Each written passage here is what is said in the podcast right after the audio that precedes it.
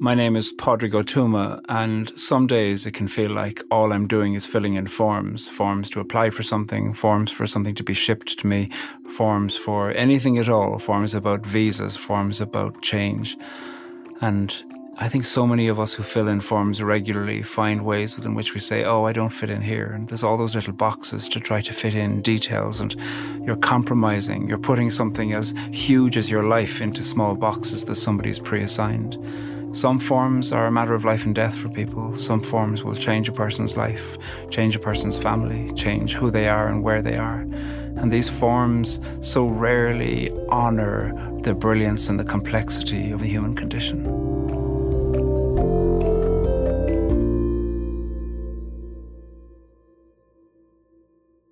First Petition by Divya Victor. It is a Thursday and no one out on this long street looks like your mother.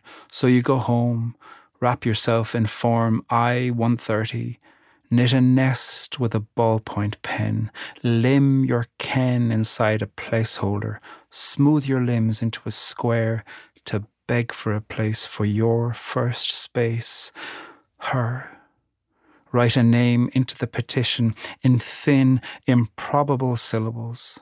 No one calls her by this name in the elsewhere because they know her fish market haggle, purse tucked at the waist, sari pleats pulsing like flushed gills. No one except the men who will ask her, Ma'am, can you name two national holidays? And, Ma'am, who lived in America before the Europeans arrived?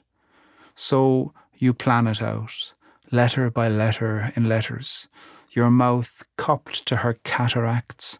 Ma, just listen and answer the men who ask how she came to know you, if she intends to remain here. And, sir, for how long have you known that Ma was a bowl made for two, brimming beyond any border, red as the arrival of her face, seven years later? A paper apparition drawn closer and closer to you by a queue unknotting at a frayed horizon in an airport, when it is a Thursday and suddenly she walks through the passport photograph you once stapled at the edge of a petition to anchor her womb to your migrating heart.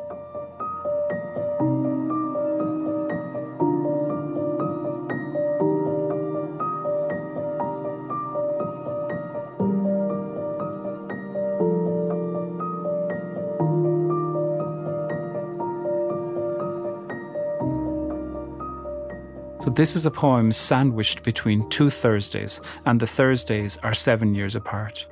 The first Thursday is a Thursday when the speaker, maybe it's Divya Victor, maybe it's a relative, maybe it's an invented speaker, is on the street in America and no one looks like their mother.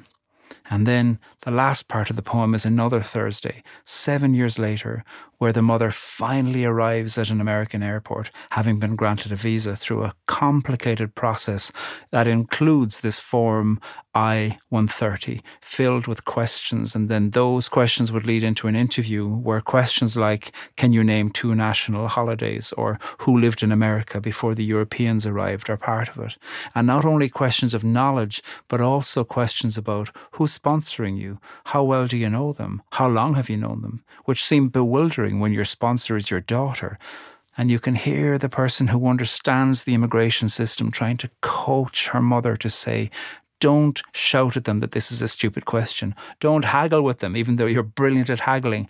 Just say, She's my daughter, so I've known her her whole life, rather than saying, Ask me a better question.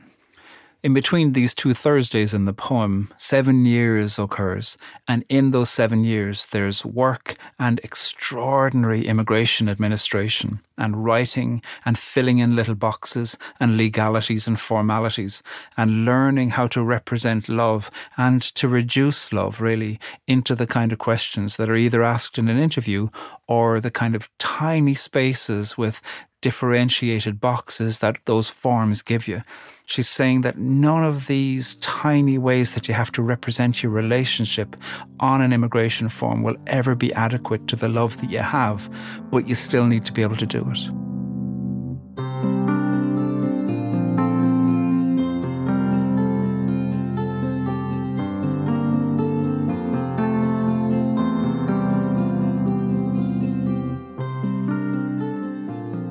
Form that's mentioned, Form I 130, is called the Petition for an Alien Relative. And the documents of immigration almost become a stand in for personhood in this poem.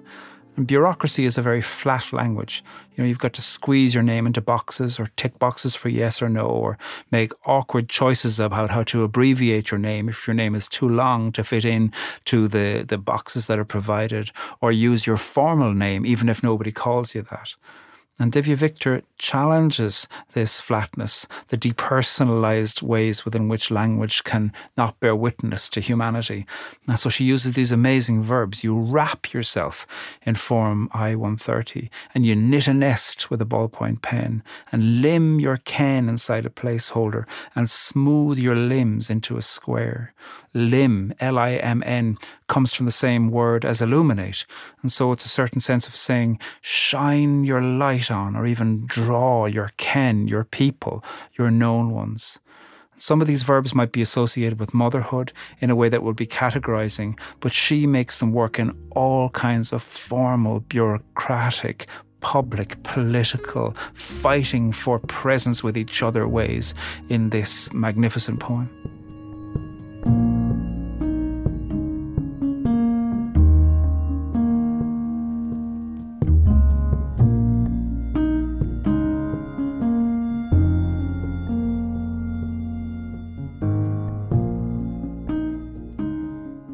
Official forms are always saying, fill your name in in the space here, give your answer in the space provided.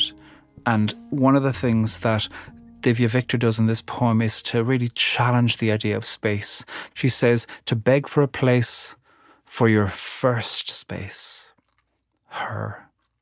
And one of the things that can mean is the womb in which she grew, but it can mean so many other things too. She's elevating what it is that forms limit. The speaker in this poem is continually reminding herself that all of this is for love, and you're just doing this to get through the process until some Thursday in the future you can wait at the airport to welcome your mother the mother in this poem does not fit into categories. You know, nobody calls her by the name that she is formally named as.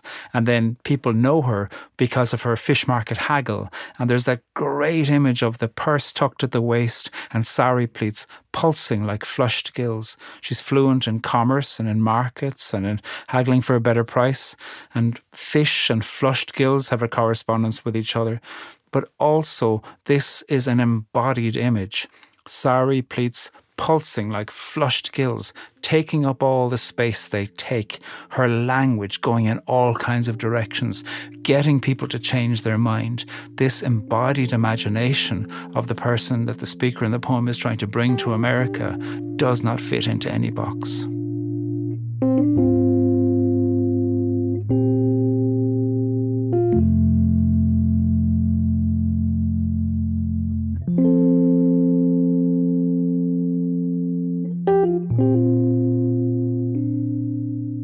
Poem is in a long echo of so many global poems that concern themselves with the name of something.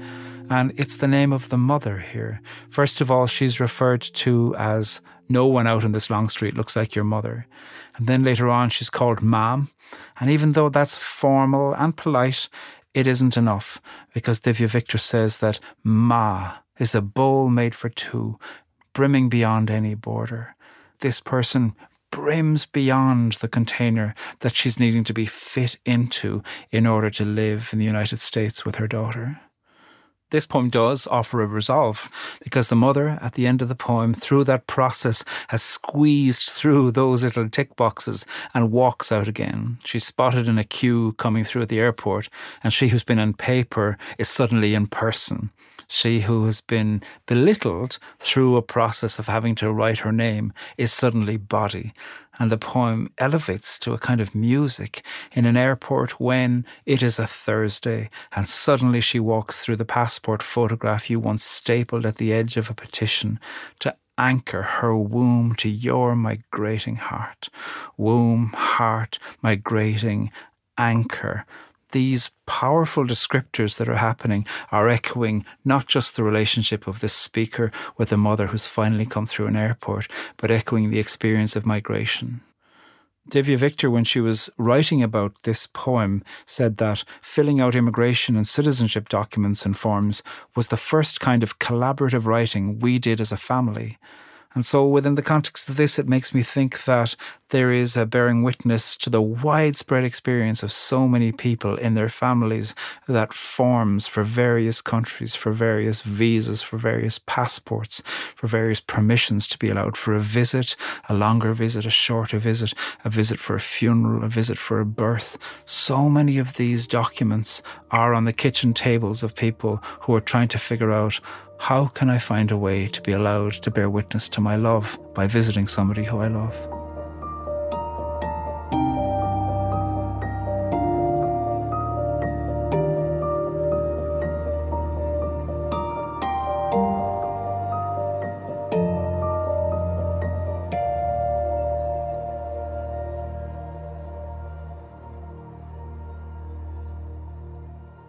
First petition by Divya Victor. It is a Thursday, and no one out on this long street looks like your mother. So you go home, wrap yourself in form I 130, knit a nest with a ballpoint pen, limn your ken inside a placeholder, smooth your limbs into a square to beg for a place for your first space, her write a name into the petition in thin, improbable syllables. No one calls her by this name in the elsewhere because they know her fish market haggle, purse tucked at the waist, sari pleats pulsing like flushed gills. No one except the men who will ask her, Ma'am, can you name two national holidays? And, Ma'am, who lived in America before the Europeans arrived? So you plan it out, letter by letter in letters, your mouth cupped to her cataracts. Ma, just listen and answer the men who ask how she came to know you, if she intends to remain here, and, Sir, for how long have you known that Ma was a bowl made for two, brimming beyond any border, red as the arrival of her face seven years later, a paper apparition drawn closer and closer to you by a queue unknotting at a frayed horizon in an airport, when, it is a Thursday, and suddenly she walks through the passport photograph you once stapled at the edge of a petition to anchor her womb to your migrating heart.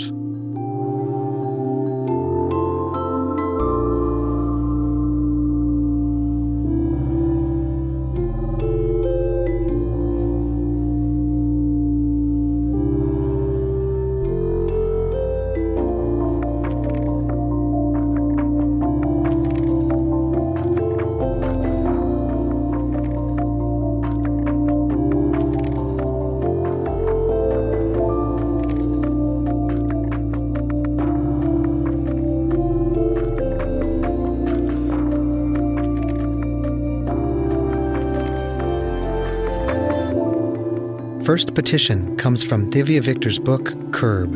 Thank you to Nightboat Books, who gave us permission to use Divya's poem. Read it on our website at onbeing.org.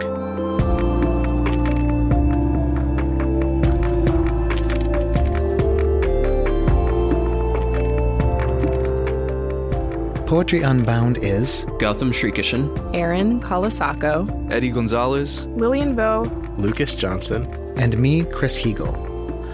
Our music is composed and provided by Gautam Srikishan and Blue Dot Sessions. This podcast is produced by On Being Studios, which is located on Dakota land. You may enjoy our other podcasts, On Being with Krista Tippett, Becoming Wise, and This Movie Changed Me. Find those wherever you'd like to listen, or visit us at onbeing.org to find out more.